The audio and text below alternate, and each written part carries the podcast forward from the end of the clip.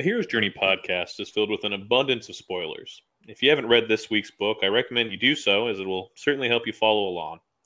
Although, if you're only interested in hearing our take on this story, listen on.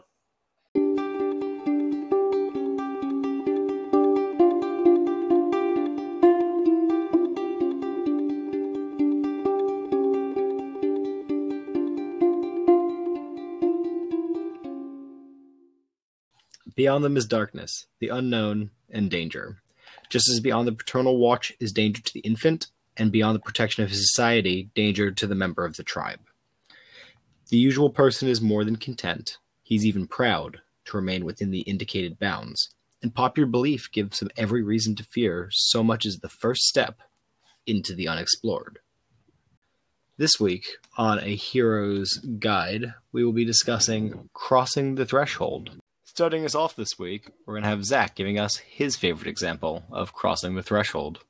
So I'm be looking at Shrek, uh, which, if you want to feel old, came out in 2001. Um, but in Shrek, in which Shrek has been uh, up to his neck in fairy tale creatures in his swamp, and he heads to the city of Duloc to confront the king, um, we see him crossing a threshold, both kind of – figuratively and literally when he enters Duloc for the first time. Uh, he's crossing the threshold of the city's gates. He actually uh, pushes himself through the winding ropes that the that the populace normally go through to enter the town because it's abandoned. Um, but we also show like a willingness of the character to leave this swamp that he's lived in his entire life.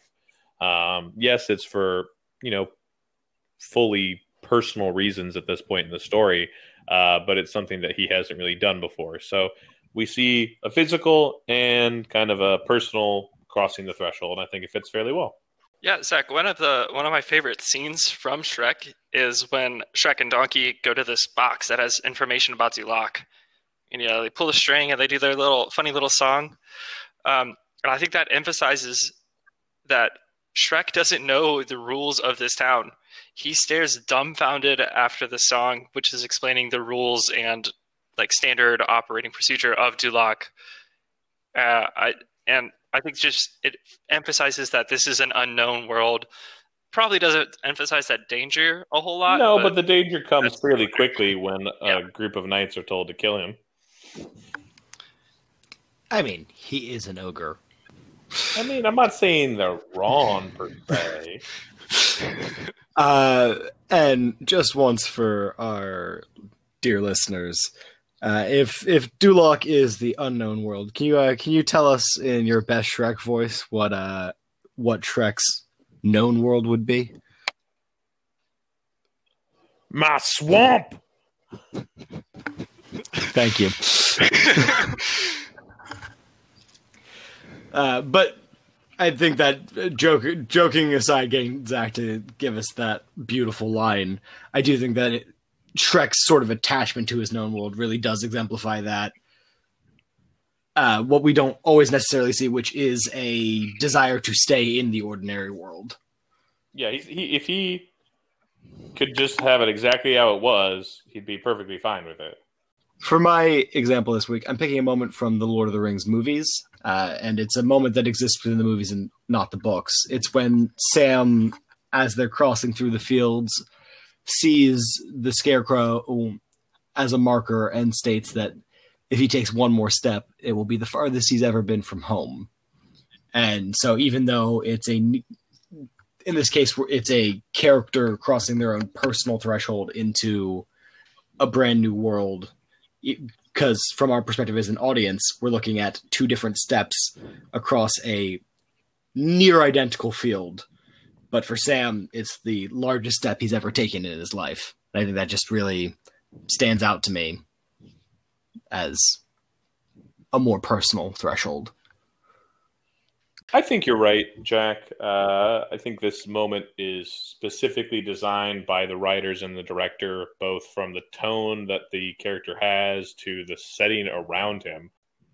The character realizes where he is and and the monumentous first step that he's about to take on this adventure. So I think it's a pretty good choice. Yeah, I think uh, that the Shire is just so familiar and safe for all of the hobbits, and especially Sam, that going just a step further would feel so totally alien. I, I think it really emphasizes that point. Um, and again, this is another time where the danger is kind of already known.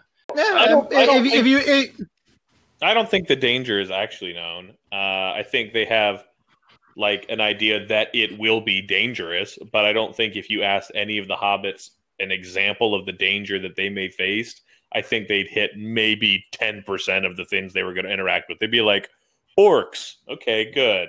Good. Yes, I, I think you're right, especially because at the, this point in the tale, the hobbits just think they're going to go to Rivendell, and that's it. Alex, close us out. For my crossing of the threshold, I want to talk about Doctor Strange. When he first meets the Ancient One and they have their little tea and talk about the magical world for the first time, he doesn't really believe the Ancient One. Uh, He thinks this is all fake. And then he gets that little punch or tap on the head and goes through all of those weird dimensions and all of the different magical lands. Uh, and I think that this is his crossing the threshold because he can still leave at this point. He's in fact kicked out immediately following, but this is his first taste of true magic and potential dangers that are involved in it. Uh, I think it's a fairly good example. I think the problem with it for me, and maybe you can defend it, is that he, as someone who's desperate as he is, is and this is the first, you know, even of an inkling of something that could possibly help him with his injuries and get back to the kind of person that he was. Does he really have the ability to like turn away and go home? Uh, see, I was curious on a different angle because so much of the that story involves both the time stone as a device, right? The uh, as the eye, and just as we learn about the ancient one that she's been waiting for Stephen Strange. Does I, I have to agree with Zach for similar but different reasons. Does he ever really have the option to walk away? Or she Um, playing him like a fiddle? So I, I think you're both right. She is the ancient one is playing Doctor Strange like a fiddle. And, And playing it he- hot. Probably doesn't have the opportunity to turn away mentally, but he he does physically have the ability to walk away.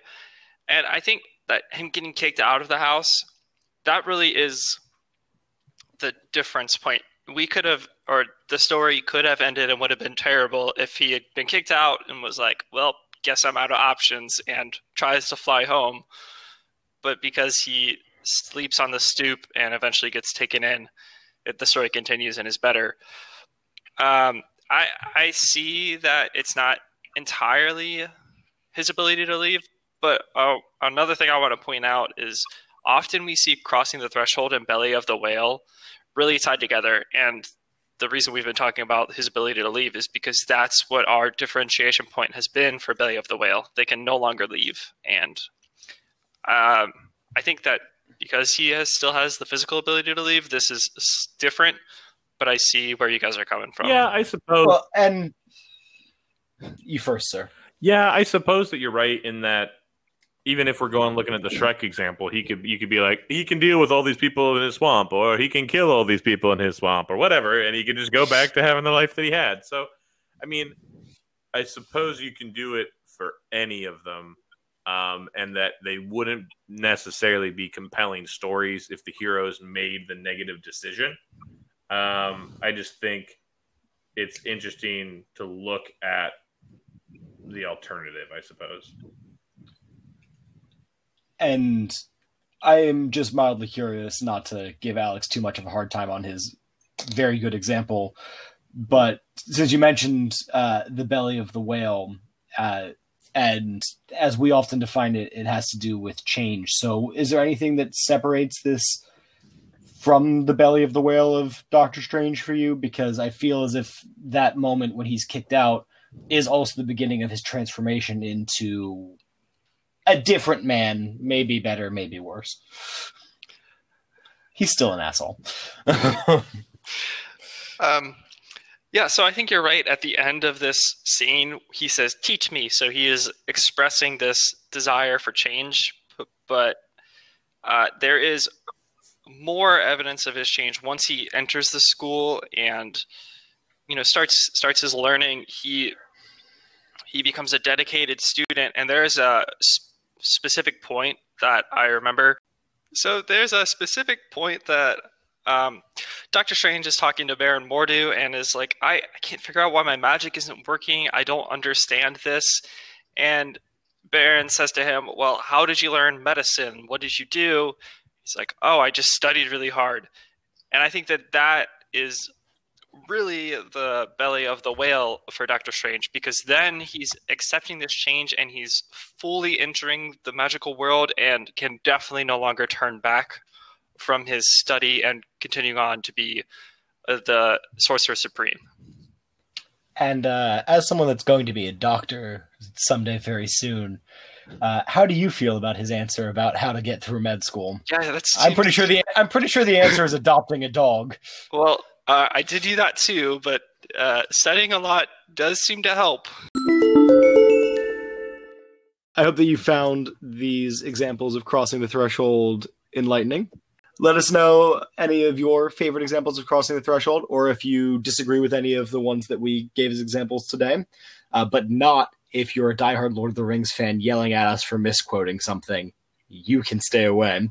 Uh, you can reach out to us at a hero's journey pod at gmail.com or hit us up on Facebook at a hero's journeys pod. As always, I've been your host and judge, Jack. This is Alex. And I'm Zach.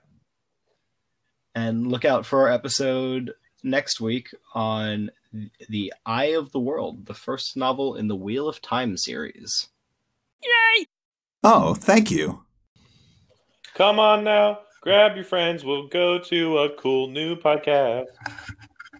Dragon Tales.